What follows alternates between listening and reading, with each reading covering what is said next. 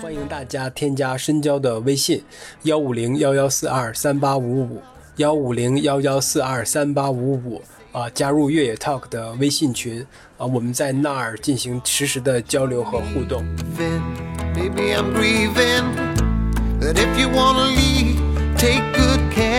Hope you have a lot of nice things to wear. But then a lot of nice things turn. 大家好，欢迎收听本期越 Talk 越野的越 Talk，我是深交。我们这个辞旧迎新的年终年终总结节目来的其实有点晚，我看那个前段时间各种媒体啊、各路平台啊都是赶在那个十二月末。有这个总结，我们的就可能晚了两天。我们这个十二月和一月都算辞旧迎新的这么一阶段，辞一个月迎一个月。今年也想总结一下二零二二年的这个越野跑的一些事情，于是我就请来了我的一个多年的好朋友拉森拉老师做客我们这个越野 talk 来聊一聊他的这个二零二二年对越野跑的观察。大家可能都认识他吧，不过也是先请拉老师给我们这个听众朋友们打个招呼呗。Hello，大家好，我是拉森。对，一周月前一周月野的作者，呃，现在一周月野也不知道去哪儿了。对谁要问他一周月野还回不回来，他就跟谁急，是吧？就大概是这么一状态。对对对，现在处于半退役状态啊，但我们可能在比赛的赛场上能够见到，但是不一定能在。在赛博世界就见不到了，是吧？赛博世界上就尽量不要见面了。我之前在这个沟通的时候，要怎么聊的时候，还是本着一个轻松惬意的一个态度吧，非常个人的视角，就是我们两个个人在这个二零二二年观察这个越野跑的角角度都是非常个人的一个视角来来呈现的吧。所以主线可能就是就是我们看到了什么，被某件某些事儿或某些人触动了，有了些什么感受，数量也不凑。本来想凑十个的，但是一想也没必要，所以就是有几个说几个。呃，他呃拉老拉森呢就准备了几个，我也准备了几个。呃，我们就什么呗，就很轻松、很简单的，就是你一个我一个呗。那我们那呃这第一部分哈，我就我觉得还是可以分分部分的。第一部分还是偏偏公共事件一点，不只是我俩的私人感受，更多的还是大呃可能这个事件是一个公共都关注的。我觉得开始先把这一部分给说了吧，然后再转到是不是我们个人的一些体验啊，或者个人的一些尝试，或者个人的一些观察，就非常个人的那种那种事件或者什么的小范围的，就放在后面说。所以，那么第一部分就把这个公共事件先说一下。那那拉拉森老师，你你你先来呗，你讲一个，我讲一个，你讲一个，我讲一个。我其实觉得，如果嗯来聊二零二二年的越野跑的话，大家肯定绕不过去的第一个点就是 UTMB。今年 UTMB 就中国运动员的参与可能会更多一点，因为我们今年有一些运动员就是在疫疫情的情况下提前到了欧洲去参加这个 UTMB 的比赛，而且提前感染上了是吧有一个今年 UTMB 有个非常显著的变化是，就是这个 UTMB 这个世界系列赛。今年应该是正式就是出现在大家面前了，就是能够比较有存在感的出现在大家面前，因为其中涉及到一个很重要的因素是视频直播，因为今年大家能看到今年嗯 UTMB 大部分的比赛的 by UTMB 赛事都是有视频直播的，呃，当然国内也有一些而且很到位啊！所以我觉得 UTMB 呢，还是我们就是要谈这个比赛的话，我们肯定绕不过去的一个话题。那其实对于 UTMB 这个比赛呢，我觉得。出于我个人的观点，我觉得我是不太喜欢就是 by UTMB 这个系列赛的，因为相比之下哎，呢，你说说原因啊？相比之下呢，以前的 UTWT 的赛事虽然它是一个系列，但是它不会给你一个冠名。比如说我每个比赛我都有 by UTMB 的这个标识啊，包括我使用同一套比较类似的一套这个视觉效果 UI 是吧导导致大家会在比赛里面看到的都是同一套东西，甚至有一些比赛赞助商都是一样的，或者说这种统一绑定赞助商，比如说我就赞助你这个 U 天 B 系列赛的，比如说。呃，我记得 UTMB 有个主赞助商是呃一个汽车品牌，好像叫 Dacia 还是什么，应该是在很多 UTM by UTMB 的赛事里面我们都能看到的。所以我个人是有点反感的，因为我觉得比赛的，比赛的个性都没有了，是吧？还是应该更多的保留一点这个个性吧。我觉得，总结下来，你就是对这个 by UTMB 系列赛是抱有成见的，觉得这个他们这种统一性抹杀了一些比赛的一些个性。也不叫抹杀了一些比赛个性，我就是不太喜欢看到非常重复的东西 在在这里面。但是呢，我觉得 BIO TMB 是一个对越野跑这项运动来说是一个挺好的项目。稍微打断一下哈，就是你你刚才说你你观察过去 UT UTWT 还是没有那么的绑定的，相对来说特别紧，对吧？还没有像这个 BIO TMB 这样把什么商务啊，甚至招商呀、视觉呀全方位的支持，就是为了把它弄到这个体系下来。那你对过去的 UTWT 有没有什么哎印象比较深刻的，或者是觉得那个比赛特有个性？对于 UTWT 啊，我觉得对，比如说吧，加纳利，嗯，对，还有曾经还有曾经加入过呃 UTWT 的大流尼旺的比赛吧。当然，西部一百咱就不说了，西部一百也是八 UTMB 系列里面唯一不用冠名的，就是因为他的资格足硬够了是吧？对对，因为他是一个他自己的存在感是非常强的，所以说他可以不用，就相当于这这当中有一个权衡吧，有一个角力，就是我跟你讲，我你如果想我加入你的系列，那我的要求是，哎，我我不想被八 UTMB 冠名，那你愿意让我加你就加吧，你不愿意加就算了。哎，我不知道现在西部一百它的对这这个参赛选手的遴选或者是抽签规则有变化吗？它的数量还是控制的那么少吗？还是三百多人，嗯，就是应该正常情况应该是三百三百五六吧，应该是人员选择其实没有大的差别，因为西部一百它每年最大的变化就是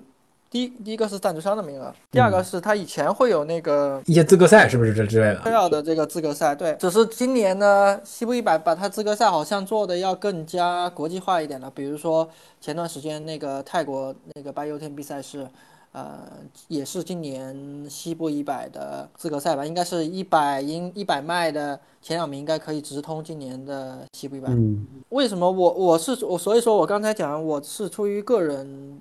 就是会反感一点，因为其实人我觉得都是讨厌千篇一一律的事情嘛。对所以对于你尤其讨厌。这可能是我个性的一一一一部分吧。但是呢，从越野跑的角度，毫无疑问，它是一个就是很好事情的事情，就是它能够抱团嘛，对吧？在影响力没有那么强的情况下，抱团其实是一个非常好的选择。有一个比较好的参考系呢，就是参照参照系，就是 Airman，对吧？Airman 其实也是使用的一套的东西，包括名字啊，都是一整套比较完整的体系。因为其实，在背后，嗯、涉及到资金啊这些方面，嗯、a i r m a n 跟 UTMB 应该是有一些资金上的往来啊，这样的一些情况。可能国内很多人不太清楚啊，但实际上据我我我就不清楚是有一些，对，据我所知，应该是有一些这样的瓜葛在里面的，所以说他们也照搬了这一套模式，希望把呃 UTMB 打造成一个像 a r m a n Kona 这样的一个年终的能够把所有精英选手汇集到同一个地方的这样的一个比赛。当然，我觉得其实是挺有机会的，因为 UTMB 本身它自身的条件啊，这些都是非常成熟，并且也很适合，也很也很适合做这样的一个事情。所以我我觉得从商业角度来讲，还是说从呃影响力的角度来讲，我觉得这是这是一个传播越野跑这项运动的比较好的机会。当然，具体的效果还是要二三年，比如说疫情真正放开了以后，看一下这个越野跑市场的增长情况。而且这个什么，你刚才也提到了嘛，说它这个直播可能是比较亮眼的。那这种直播呀，对这个大众传播以及它在这个大众层面上的影响力的建立是是关系很大的。以前像那种你很难在比赛的过程当中把它那个比赛的精彩程度啊，或者是其中发生的故事啊、人的一些经历啊，把它给放大或者提取出来，然后传播到大众层面去。去去制造影响力嘛，他如有现在有这个基础，那我觉得还是有机会把一些好的跟越野跑的相关的内容啊、人呐、是传播到大众层面去。以前可能两眼一抹黑，就是出发一出发一次，终点一次，是吧？中间可能补给站有有一些镜头，现在可能沿途都会看到一些发生的事情，这个还是挺，我觉得挺挺厉害的。我跟国内的包括直播服务商或者说是嗯嗯，赛事方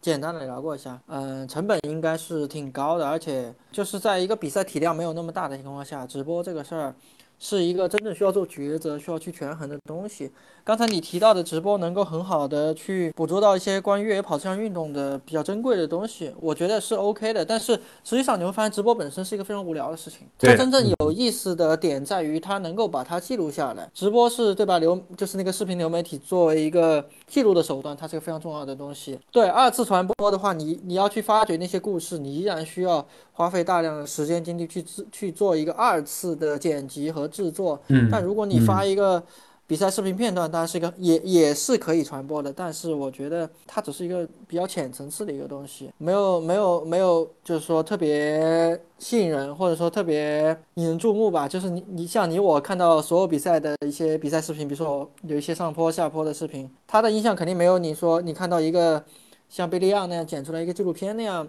更能够震更加震撼你的你的那种新的感觉，所以我觉得这是直播好的地方，它也有弱势一点的地方，就是它的成本确实是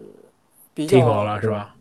难 hold 的这样这样的一个东西，对。这种成本的情况下，又不一定能够产出一些，或者是捕捉到一些有意思的东西。后续的配套的这种东西，例如什么重新的一些梳理啊、发掘呀，以及再次生产一些好的一些传播素材，没有这些配套的东西的话，其实这个东西确实是如你所说哈，光有个直播，可能它并不会产生像你想象的那种效果。就去年的环法是不是你你也看了？它为什么那么精彩呢？但因为环法其实怎么说呢？我看了一些微博上，因为我关注，我虽然自己不会骑自行车啊，但是我也关注像虎扑自行车这种这种自行车媒体，偶尔也看一下他们的 介绍运动员啊，或者比较有意思的地方，因为他们的我觉得他们是有一些深度的。至于环法这个运动，实际上我看到有一些圈内的比较资深的自行车的观众也好，解说也好，也是在讲这个问题。环法直播历年来对大家影响特别大。原因是啥呢？原因是自行车作为一个大家比较常见的基础的交通工具，它是一个有的过非常广泛的基础。但跑步和跑步其实有点类似于自行车这样的一个角色，但是呢，越野跑它是一个很小的范畴。所以说，自行车它的影响力，我觉得跟越野跑还是有一些差异的。但他们的，我刚才提到的，那那些比较资深的观众也好，或者说是解说也好，他们也在讲，一个自行车直播你会直播好几个小时，但实际上。最后几分钟，直播的时候，人人的注意力在看那个比赛的时候，实际上你会觉得无聊。你可能最多的注意力就能就能看风光，比如说沿途风光片。分钟，对你像你看香根的话，你也没法一直看的，因为你会一直看，你也会觉得无聊。就是应该是大脑某种机制吧，就是会让你觉得这个东西我一直看这个人一直在那跑，就觉得很无聊。但大家看到一些比较精彩的片段的时候，那个时候你就会特别有那种。有那种感觉，而且自行车是一个非常讲求战战术的一个运动。是的，是的，是的。所以说它是有一些可二次分析的成分在里面的。所以自行车运动，我有时候会看的原因就在于，我觉得。这里面我虽然看不懂，但我觉得听解说讲的之后，我觉得嗯蛮好的，有意思。是我去年也是第一次看环法，但是只看了前面几天呢，中间他那个什么是中国体育直播的吧？前面几天免费，然后中间忘了第几天就开始收费了，算了，那我就不看了。但是我觉得看起来真的是有意思哈，确实沿途并没有那么精彩，但是最终的几分钟往往能发生戏剧性非常强一些东西，一些一些片段。这往往每天可能都会，这个是真的是是很有意思。然后沿途它的感觉直播条件肯定会更好嘛，毕竟都是公路啊，各种飞机啊，是吧？什么汽车啊什么的，呃，它能拍到一些很好看的风光，以及拍到一些这些运动员们的姿态很强劲，爬坡啊、下坡啊那种姿态。毕竟大家很难见到很快的这种下坡，那难以想象。另外，它确实有队伍啊，它是不同的队伍跟队伍之间的竞争，各个队伍之间。的历史也足够长，这个比赛的历史本身也足够长，它历史上会有一些纠葛，或者是一些发生过一些关系。总的来说，就是无论是空间上的还是时间上的，可以。发生故事的角度就很多，就总能聊到一些有意思的东西。但是越野跑这个东西，大家太太过 peace 了吧，很难，甚至有的时候会像你这种，你你这种人，是不是都对越野跑的竞技是比较反感的？我不反感越野跑竞技，我觉得竞技是这项运动存在的一种形式了，就跟环法一样，就对吧？大家可能普通人。也会骑车，但他也会玩，是吧？对，你看我，我其实好多年前就看环法，而且那会儿环法应该是在央五直播的，而且基本都是半夜的比赛。我不知道，我我也不知道为什么那些年我会晚上，因因为我应该半夜去看看环法，就是半夜就坐在电视面前，就那会儿应该年纪也不是很大，就坐在 就坐在电视面前看一个我完全。不了解，甚至都不会骑的一个运动项目，所以我我现在想起来也是挺神奇的，还是运动跟运动之间的差异吧，就是运动的体量，嗯，对，运动的体量从体量到形式，到最终你拿出来能有的媒体的资源。这都是都是一个比较有统一性、比较比较一个有一个统一性的东西。思考过或考虑过，你肯定哈，就是这种越野跑比围绕越野跑赛事以及在越野跑赛事当中的竞技啊、人啊、人物这个来做一些事情来。传播越野跑这项运动，你肯定思考过方式吧？有没有一种就类似于环法呀，或者是其他那种大众层面的运动上类似的这种方式，能够把它推到更多人知道？这个我觉得挺难的，因为我觉得做一个事儿吧，怎么说呢？你要就你要从几个层面考虑，第一个是个人意愿层面，对吧？第二个是经济层面。对。那你你其实你咱在聊你这个 UTMB 这段的时候，你也嘛，这也是我的一个认识哈，就直播可能是一个基础，就是你把这个直播做得好，做得全面，做得持续，它只是一个让它产生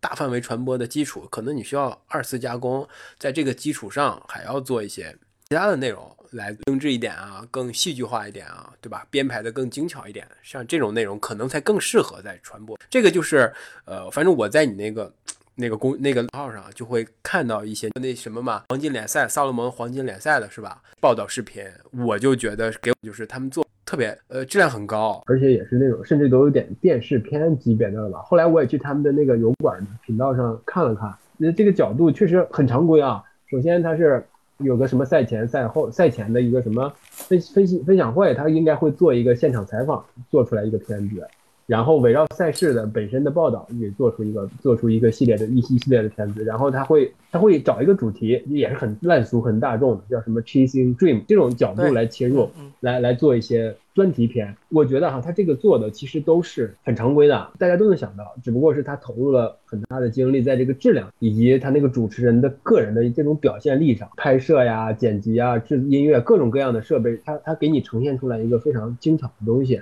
而且会给你带来一些感觉的哈，会有起码会打动我，会觉得哎，这个比赛很有意思，或者是呈现出来氛围很好。如果我就单纯用一个手机或者是一个就像直播的那种画面，很模糊甚至不清晰的那种画面，你再做出来一个东西给大家看，是完全不一样的。你肯定不会产生这种有共情或者是让你产生通感的这种效果。我第一个是感叹于他们做这件事情呈现出来的效果真的是不错的，另外一个就觉得。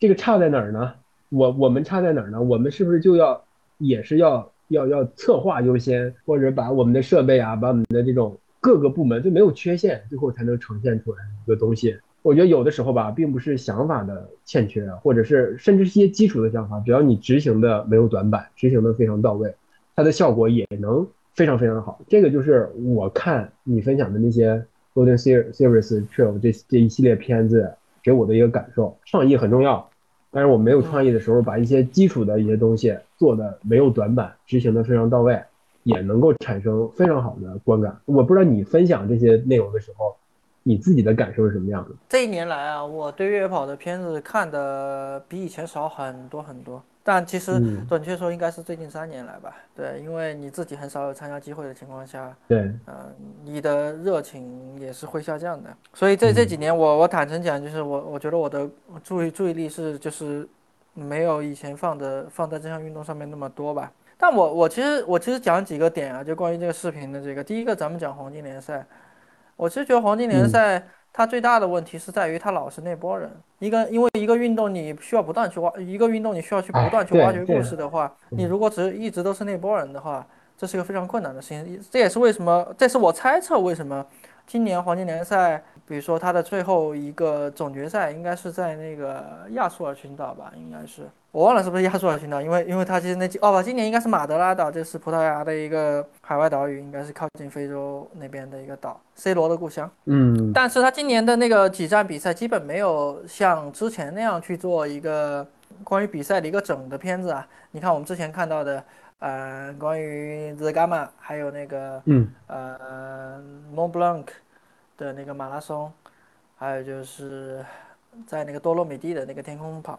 这几个比赛他都做了长篇的，但就最后唯独没有在那个最终那个比赛做一个长篇，我挺意外的。没，我我怀疑他是选择了另外一种形式来看一下大家的反应，就他最后做了一个赛后的 review，通过两位主持人来看那个视频，来二次给大家讲解这个事儿。就有点像现在的很多那个影影视分析的那种感觉，就是二二次，比如说，对对对，比如说给你讲再讲给你讲一下那个神探狄仁杰，我挺爱看狄仁杰的，就是这种形式。我其实觉得这种形式呢也挺好的，它有点类似于我们现在在网上看到的很多你的那个 reaction 的那种视频，比如说你看王国外有厨师看王刚做饭然后反应，还有比如说国外国外的一些唱歌的博主，对对听歌然后然后哇哦这这这种反应这种。其实这类视频也是 OK，它只是在不断的去尝试一些新的东西。而对于我们来说，我们可能连最基础的一个比赛做好一个做好一个简单的赛事纪录片，我都觉得我们国内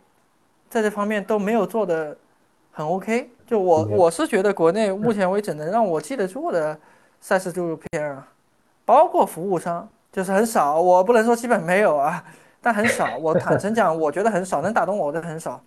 那些催泪的东西都非常平庸，因为你故事没有根。你一个故事要是没有根，你就是一个就是明面上的催泪的东西，放点那个那个催泪的音乐是吧？这是没有硬挠你嘛，是吧？就类似于对对这所谓的硬硬让你动情嘛，就是通过技巧或者音乐把你轰上去。其实你你你回回来之后，你发现其实你看的东西也不是什么好东西，对你的可能震撼力啊，或者是余味啊，也没那么悠长。对，其实你看那个这几天不是就是前两天是香根的比赛嘛，嗯，大家为什么会如此深刻的共情香根的那些断带啊，或者说是那些运动员倒地啊？就是因为首先我在看这个的观众很大程度上已经充分的了解他的背景了，你不需要去过多介绍，他自然会有一个非常天然的共情，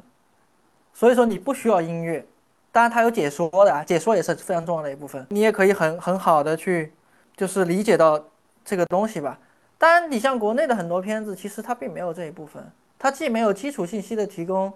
也没有就是人物的任何特质，它只有一个画面，一个慢放，对吧？永远都是慢放的画面加一首烂俗的音乐，我是没有办法共情的。我自认为是。共情能力不低，共情能力不低的，但我觉得这种我是没有办法共情的。这所以说我为什么说国内很少有那种从某个角度来出发的片子，比如说你一个比赛有一个主题，对吧？那我们就从这个主题出发，你哪怕烂俗一点也 OK，对吧？比如说你这个片子的主题就叫友谊，对吧？你就专门去拍那些赛道上的关于友谊的故事，有一些采访，你甚至只需要讲两三个人的故事或者一个故事。它都是一个非常好的，呃，我们之前片子，我们之前我们之前拍过一个无锡的嘛，就是很久之前拍的谁的？拍子晨和橄榄的，我看过，对，破二五五是吧？就那个，就是你你类似的那个东西，就是起码他思考了，思考了就不想做那种烂俗的，或者是通过音乐或者节奏这种本身把你给打动的东西，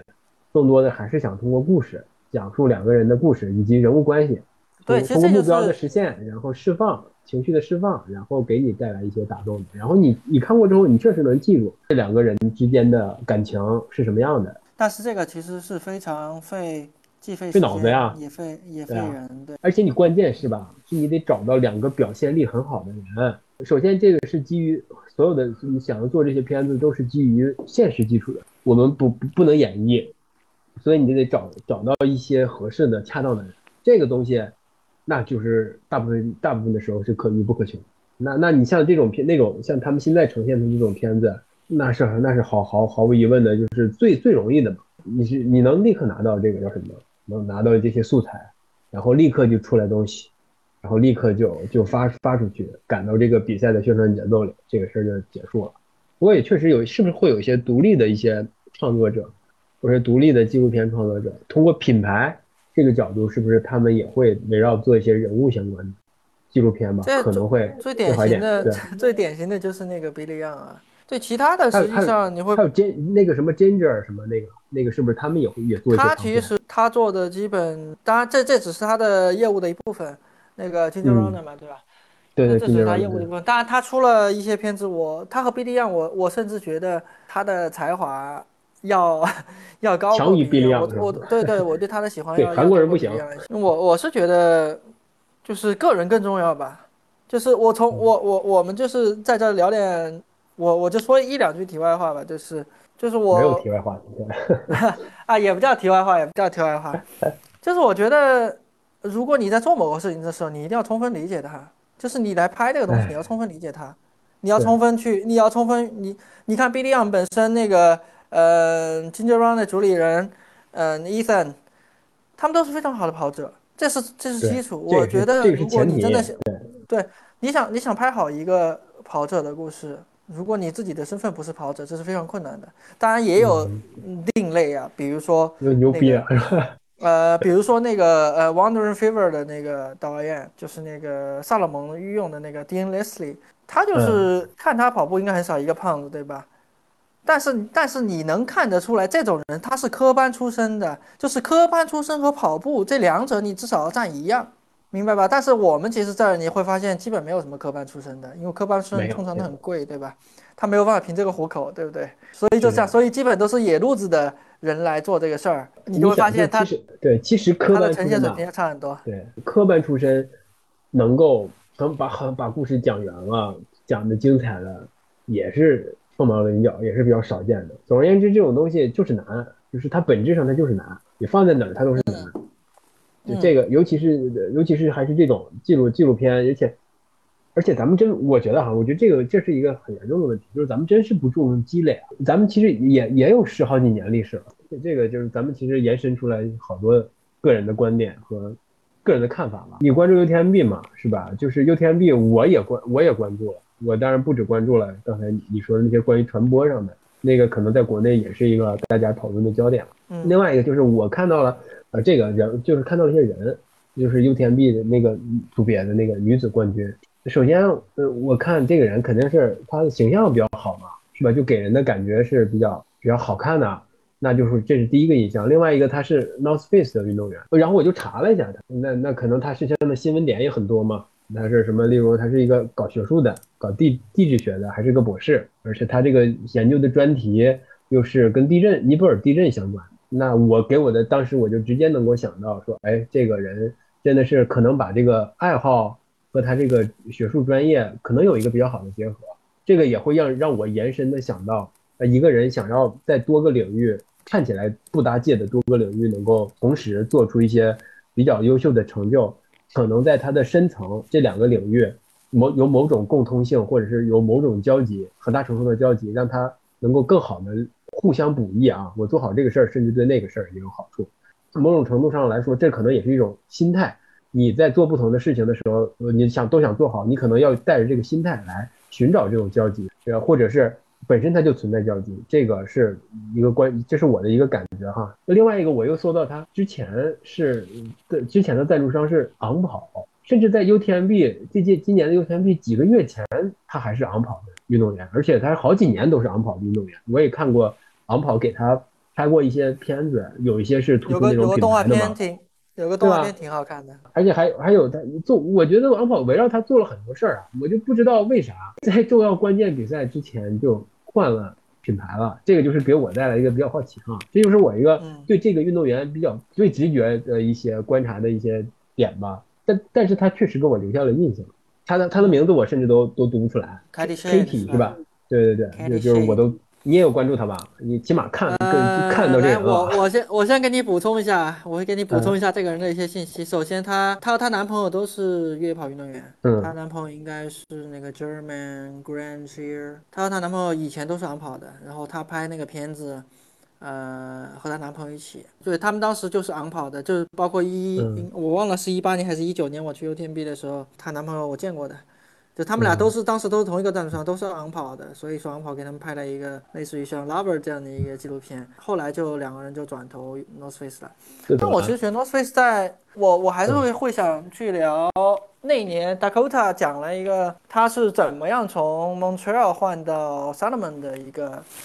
故事，我其实觉得运动员当然其实两个考虑吧，第一个是考虑自己职业生涯，对吧？你怎么获得一个更好的收入，怎么去获得一个品牌更好的帮助和和加成吧，算是。毫无疑问，在这个层面上，呃，昂跑作为一个新晋的跑步品牌，嗯，在品牌力，在越野跑这个层面上的品牌力也好，还是传播也好，还是说从目前 目前的品牌价值也好，它是都没有办法和 North Face 比的，所以。对吧？人往高处走，这是一个非常自然的选择。我倒觉得这个选择是没什么的。然后第二个是你谈到他是一个高材生，那我其实觉得，嗯，这个东西都是有一定比例的。嗯，我觉得两者之间没有特别大的关联。就是一个运动员啊，尤其是在国外，你可能从小就运动，这个可能会比你会是更大的影响因素吧，就是和和你日后就是能够比到什么样的程度，能够有一个什么样的成绩，这可能是影响比较大的因素。至于你去什么学校学习，我觉得这个倒是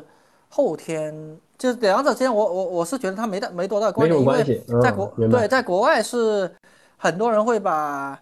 会把那个比赛成绩当做一个跳板，因为如果你没有去研究他以前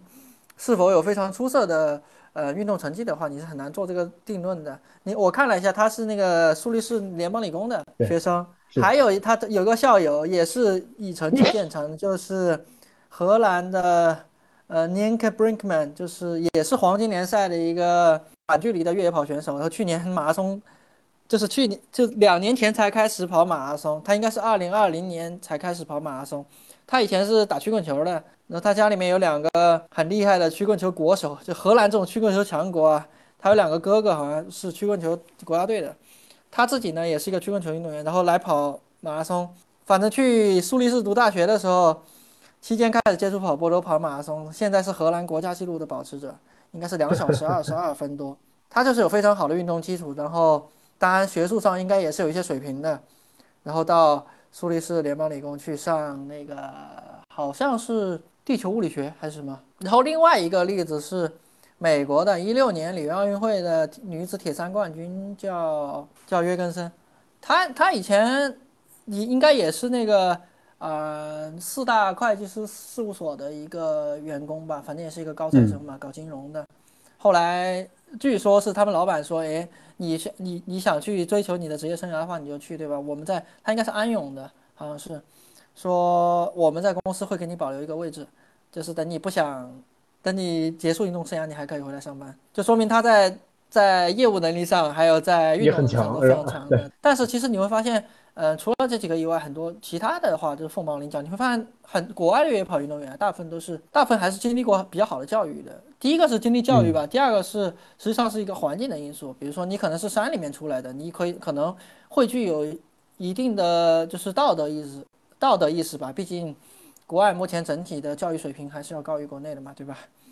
那这个你可能没得说，在怎么做怎么成为一个更好的人啊，成为更好的自己啊，形而上的思考比较多一点。怎么去面对那个自然呀？你在这个思考上，他们肯定是没有太大问题的。大部分人来说，当然是有例外的。所以我会觉得教育跟运动水平应该还是没有比较直接的关联吧。以我在我站在我的角度来看，但实际上就从里面你总会出现一些教育和运动都非常出色的人。呃，这这其实可以抽象出来一些问题嘛，就是这种身份上的多元嘛，就是作为一个运动员来说，他既能在他的本身的运动领域上取得很好的成绩，另外他在其他的一些事情上，他同样也可以做好。当然，更大的发生概率是会在这些西方发达国家，他们享有一些特殊的一些一一些资源，才能导致他们现在这种玩得好、学得也好这种现实情况。说你反过来看咱们国内。呃，其实我我觉得也也不是，他只可能咱们国内的这些跑得好的人哈，他们的思考，起码在我的了解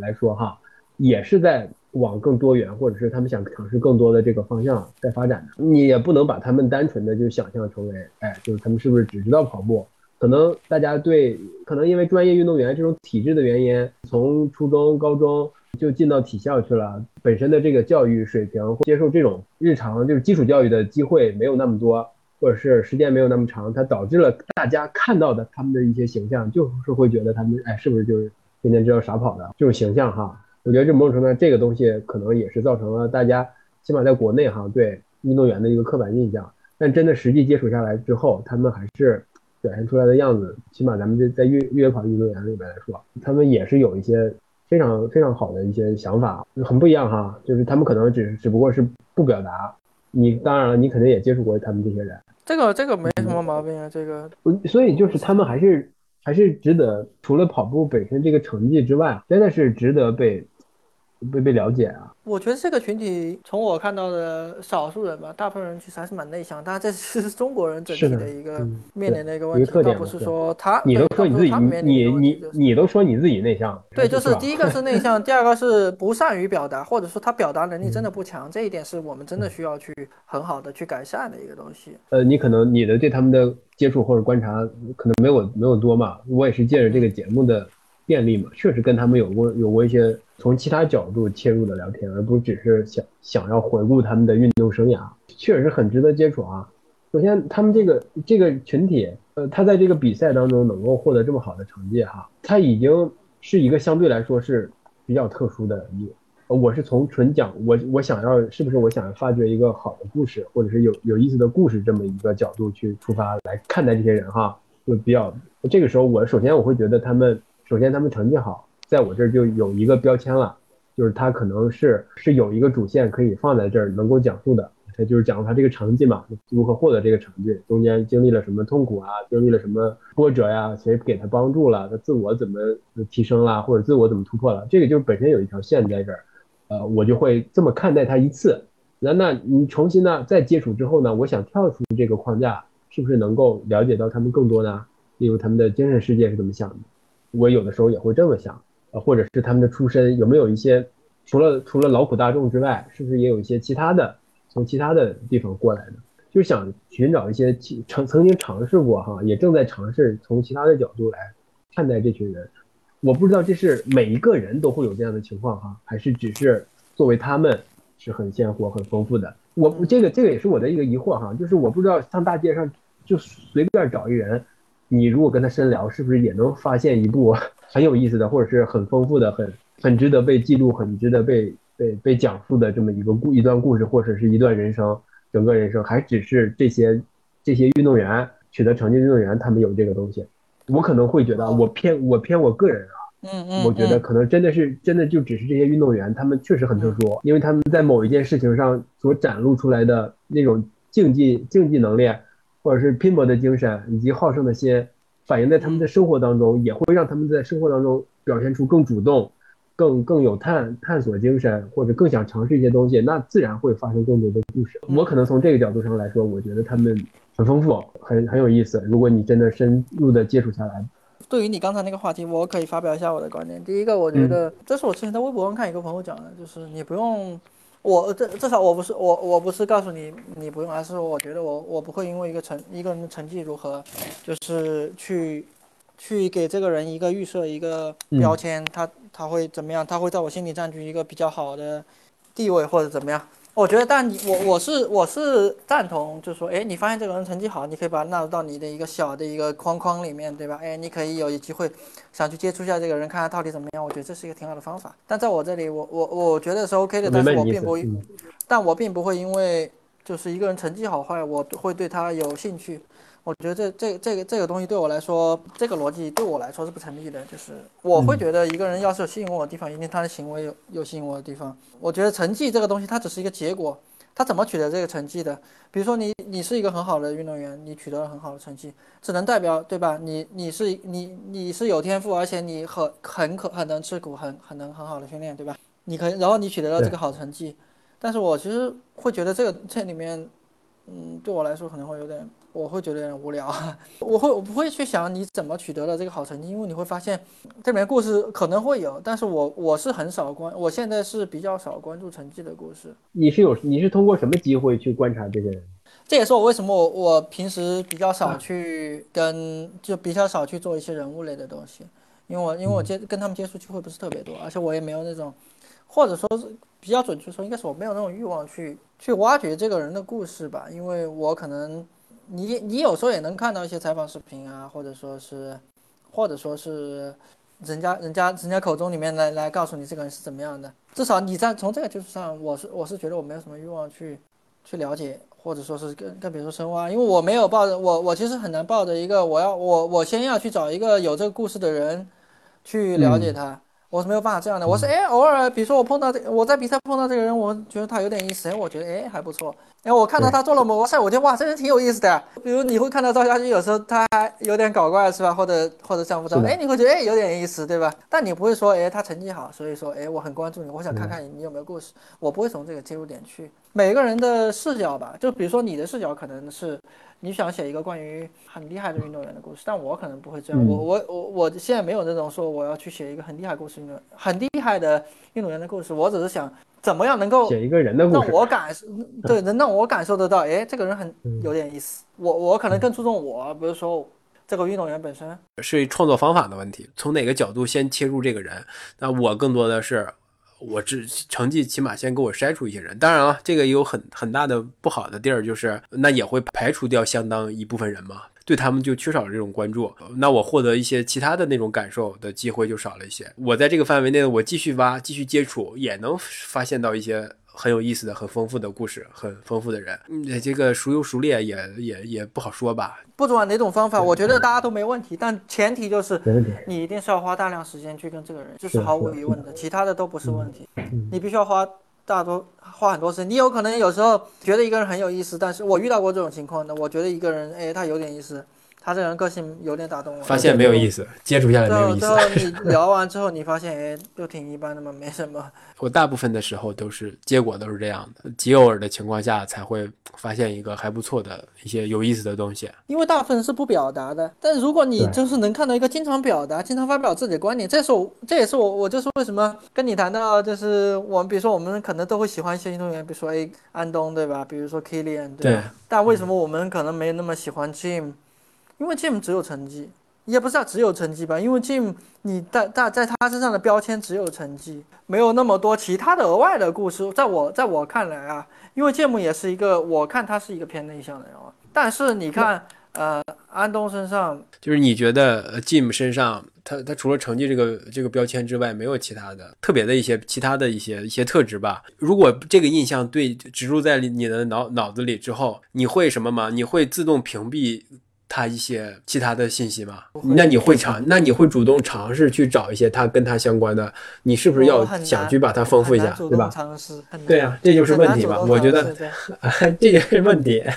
我我偶尔还是会去主动尝试一下的。但你会发现，你关注他嘛，对吧？你偶尔会看一些他的片子啊，这些你不会排斥这些，我是不会排斥。我要看一个他的新片子呀之类的，我不会排斥这样子。这个结论肯定不是说我某一两次就这种结果，因为我在很早的时候，他第一次拿西，第一次跑西部一百的时候，就就我是我会去看他的采访，哎，你能大致知道这是一个怎么样的孩子，对吧？是一个怎么样的人，不什么样的孩子，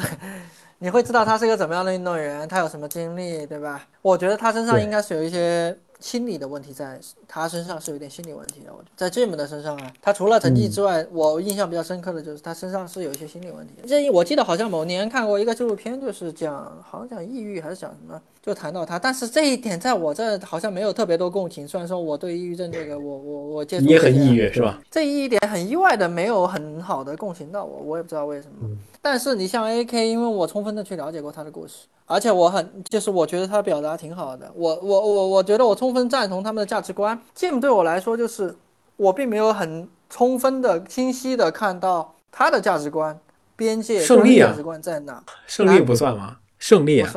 你所以说我告诉你，我对成绩这个事儿，他并没有一个那个比较特别的一个东西在里面。就现在，安东的价值观呢？是，对，所以说你看，我们现在也很也很也也也很喜欢安东，对吧？我现在那你觉得他的价，你觉得他的价值观是什么呀？你总结总结，Killian 的价值观是什么？你要像现现在我应该讲不太出来了。就是我之前很了解他们的时候，我觉得那个价值观应该是比较打动人的，比较打动我的。就是我会看之前会看那个 Eric Sensman 的一些采访，比如说他们就从小安东安东其实就是他他很早就认识到自己了，你明白吧？所以说我我想到那篇文章，我就会就会告诉你，我能够回忆起来什么事。安东很早就告诉你了，对于他们这样的运动员是没有办法跟那个最顶尖的运动员比的，他们只是运气比较好，对吧？从小运动比较早，然后但是你你真正的去跟那些运动员比的时候，你会发现你输是很轻而易举的事情。就是很很容易的事情，你偶尔有几年高光，但是并不代表什么。然后他们从从他们家从小就是跟自然相处，就从小有这种野外学的又是哲 学，是吧？对对，学学哲学。他们的他们自己的一些表达呀，这些东西都很打动你啊，对吧？他们对于人，对于对于人，对于品牌也好，还是别的什么东西也好，的态度吧，至少对于当时的我来说，我觉得哇，挺好的，我挺喜欢这人的。至于 Kilian，Kilian，我是觉得。呃，K 点某某意思，K 点的这个人呢，怎么说呢？我我会觉得他是很善于表达，你明白吧？对对，很善于表达，而且很很善于发声，很善于发声。虽然说有时候我其实我，对我很诚恳的讲，我某一某一些时间段，我会觉得哇，K 点这人真的是是不是机器人呀？就跟你下象棋每一步都下的挺好一样，就是人家会告诉你是个人机哦。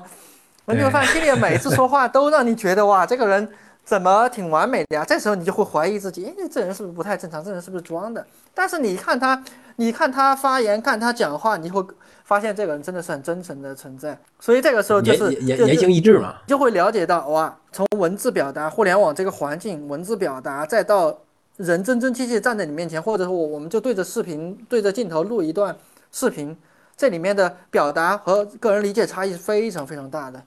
嗯，这也是是这也是为什么我我我讲，就是你要了解一个人，你需要花非常多时间跟他相处。就是看待 Killian 的这个点都是挺什么的，就换一个人吧，咱换一个人，可能他就掌握不好这个度，Killian 就总发生。呃，那你如果这样的话，总会有的时候哈，让一些人觉得你是在秀嘛。但是呢，他他确实很好的掌握了这个度，既不让你觉得他在秀，而又让你觉得他很在很很真诚的在表达。可能他真的是起码行为他做的要比他说的还要多。他虽然说了很多，但是他做的更多，跟你不太一样哈。我当我当然我最开最最最开始喜欢的肯定是安东嘛，超过 Killian，还有挺超过其他人是吧？Teams，我的我后来我觉得他成了一类似于神棍的人，在他成成为是不是阿迪达斯的 Terrex 的运动员之后啊，我看过他一些他他的网站上的一些表达呀，我就感觉他是是一个神神棍哈，就往意识意识流层面上那，他也是教练嘛，就在教你如何约跑啊或者什么的时候，他就往那个身心灵那种层面上去走了。我当然我觉得这个肯定是西方的，这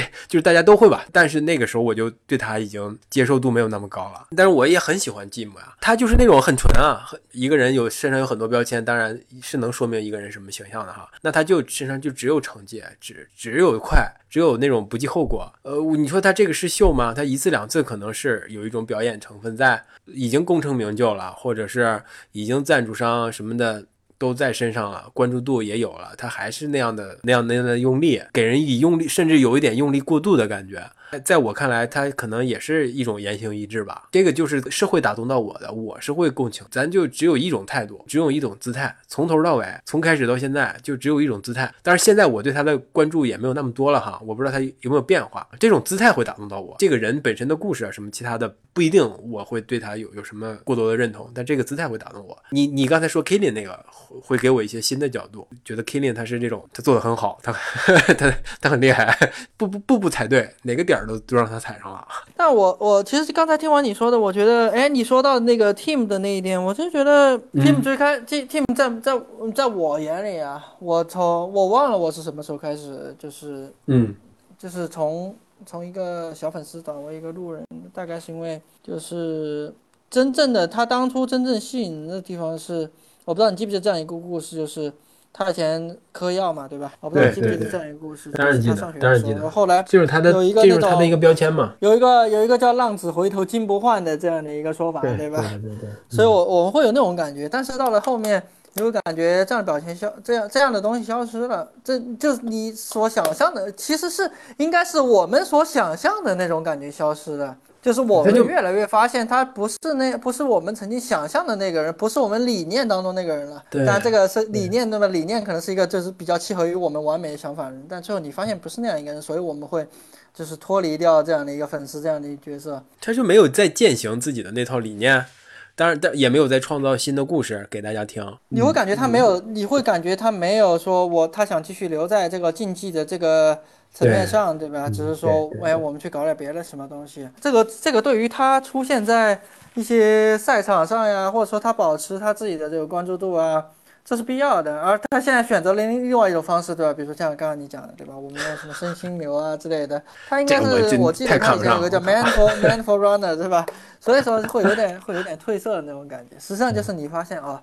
你会发现，你感觉，哎，他明明还可以跑步的，他为什么不跑？但其实我觉得也也可以理解，因为可以理解，就是我相信吧我，我当然我我也愿意，我也特愿意相信他信那套东西，或者是他推广那个东西也是很真诚的，我愿意相信这样的哈。只不过就是对我来说，那个东西已经不在我的这个能都能够打动我的这个点上了，所以我就对他，呃我还是喜欢过去的那个他。最在我印象里最深刻的不就是什么吗？他在硬石一百躺在地上。是有个破沙发那块儿吧？那个那个不知道谁是 Aaron Fa 拍的照片吗？反正就那个画面，在我给我看来是永远留在我的印象当中的。一六年的片子应该是一六年比赛的那片子。表现出那种姿态啊，那种那种痛苦的感受，就也确实很很动人。继续吧，你呢？还有什么要要可以可以可以分享的？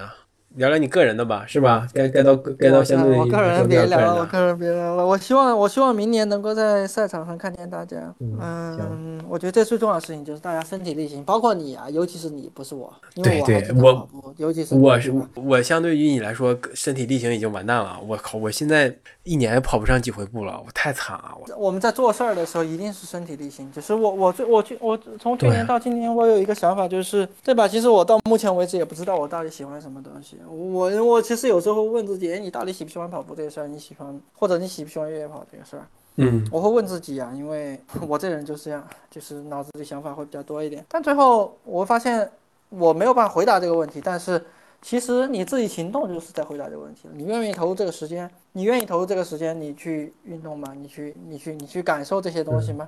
如果你愿意投入时间，那说明哎，你你不用回答这个问题了。对吧？你你自己的行为已经替你回答这个问题，这这也是为什么我刚才提到那个论迹不论心，对吧？我我觉得其实就是这样，就是你不要不要考虑你怎么想的，或者你思思你脑子里思维怎么样的，你你你最重要的一点是你你去感受，对吧？你去行动，你去感受，这是最重要的。你有理智没有用的，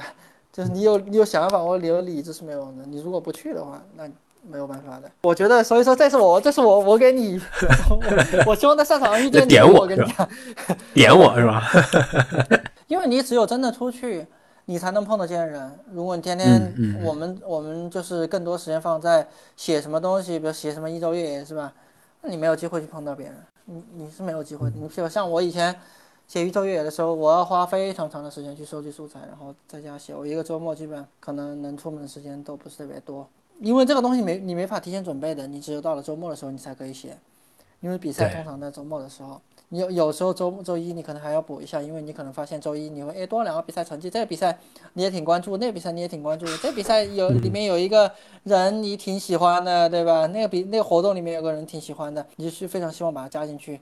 结果你一加加加，你会发现时间越来越多，时间越来越多。这时候为什么说？我曾经在微博上表达过，就是说我可能会把这个东西停更掉，原因是什么？原因是第一个是，嗯，我现在这个年纪可能，嗯、就是对其他事情有更多的想法吧，追求了是吧？对对对，然后完了之后，第二个是是我真的觉得我花了太多时间在写东西这个事儿了，在满足别人对我的期待上面了。我真的花了这些年，我花了太多时时间在满足别人对我的期待上了。所以这个时候，我觉得如果我自自己是抗拒这个事儿的话，那我就不会做这个事儿。哎，或许有些时候，哎，我可能，嗯，觉得，哎，这时候比赛我真的很还还蛮关注的，很开心的，哎，那我可能会写一写。那否则的话，我不会说我再去，就像我刚才说的一样，我不是跟你讲了，我很讨厌千篇一律的事情，你就知道，你就知道，当你每周都要花大量时间坐在电脑前来写这个事儿的时候，你会发现有时候你是就是蛮煎熬的，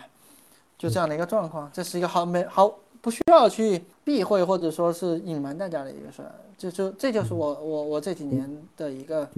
比较真实比较真实的一个状态吧。对你确实也可以用花不了多少时间的方式来呈现这个一周越野，你或者换一种但没办。法的，如你向大家介绍一个比赛的时候，你总想把你知道的都告诉他。个人在不断的在提升你自己对这个东西出品的品质的一个标准，我这也是很也是对的。你在你在某一个时间段上，你这么做，确实能把你自己推向一个对这个对这个东西推的认识推向一个高度的。这个时候会产生一些新的想法，或者一些跟其他人不一样的一些观察角度，我觉得很珍贵啊。就是跟浮皮潦草。或是简简草草一看所能够这得到的信息量是不可同日而语的，而且触类旁通，你可能对对其他东西也可能会有一些新的认识。你你确实，我也确实也想过，我靠，我到底对这个越野跑这个东西是一个什么态度啊？你说你说我已经好几年都不跑了，另外一个就是。我已经好也好几年不不是特别关注或者是接触越野跑的这个人群或者是